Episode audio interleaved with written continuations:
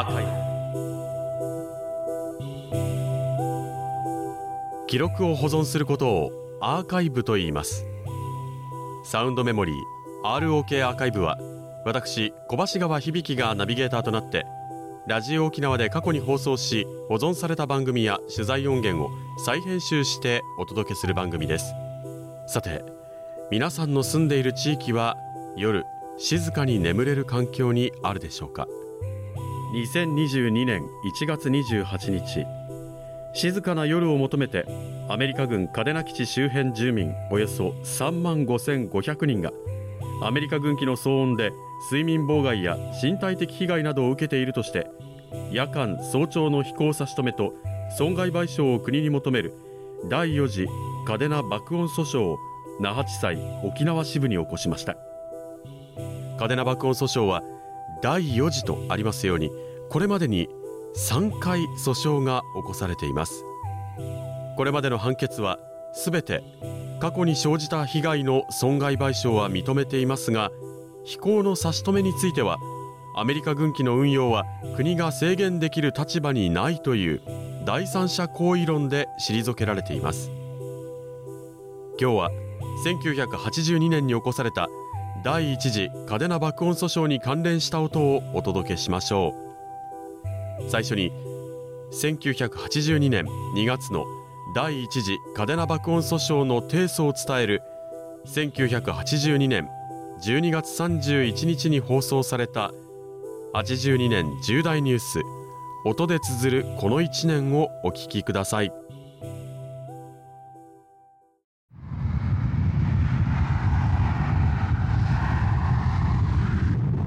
私たちは長い間爆音に苦しめられてきた住民の力をここに結集して法の下においての平等をそして一人一人が原告の立場にな、えー2月法廷にアメリカ軍機の爆音に苦しむ嘉手納基地周辺の住民601人はついに立ち上がり国を相手に夜間飛行の差し止めと損害賠償を求めて提訴これに対し国は口頭弁論で原告住民は特殊な人間と決めつける陳述を行い強い怒りを買った。本当に我慢できないのは国の答弁書の中でこういうことを言っております。こういう原告は特殊な感覚の持ち主であり通常人と異なる生活態度をとっているからあの爆音がうるさいと。やめてくれと。こういうんだという発想なんです。私はこういうですね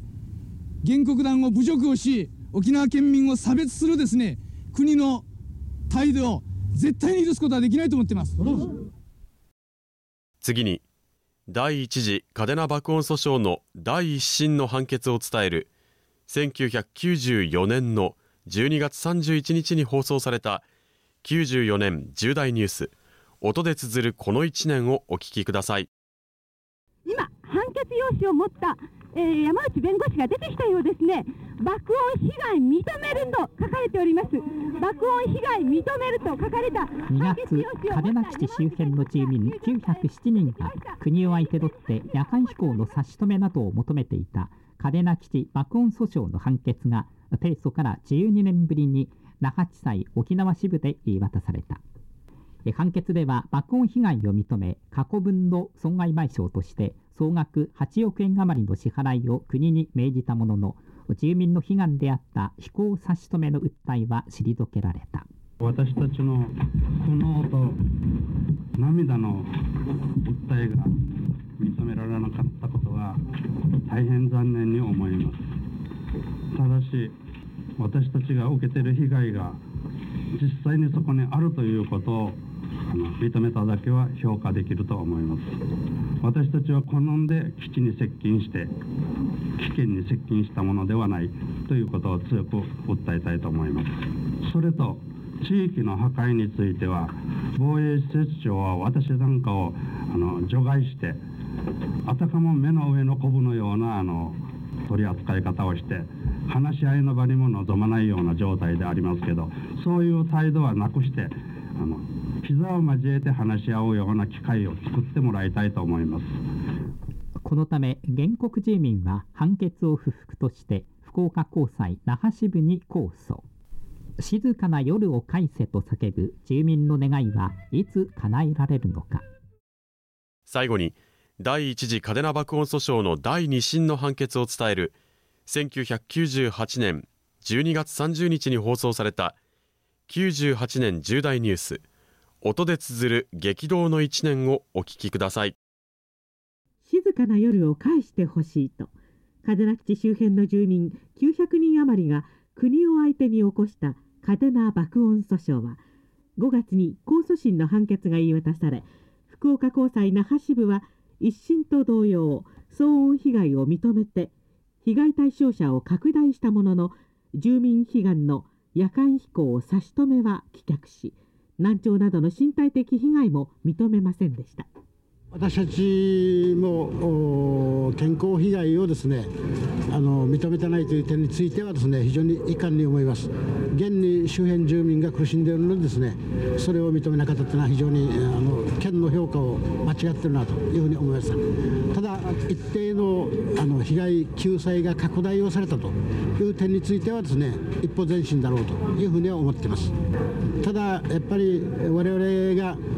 静かな夜を返せということを訴えてきたですねささやかな要求についてはですね全く却下されたという点については非常に残念です。この控訴審判決については原告被告双方ともに上告せず判決が確定しました。足掛け18年間にも及んだ長期の裁判闘争は一応の終結となりましたが新たな訴訟提起の準備も進められており静かな夜を取り戻す住民の戦いは続きます。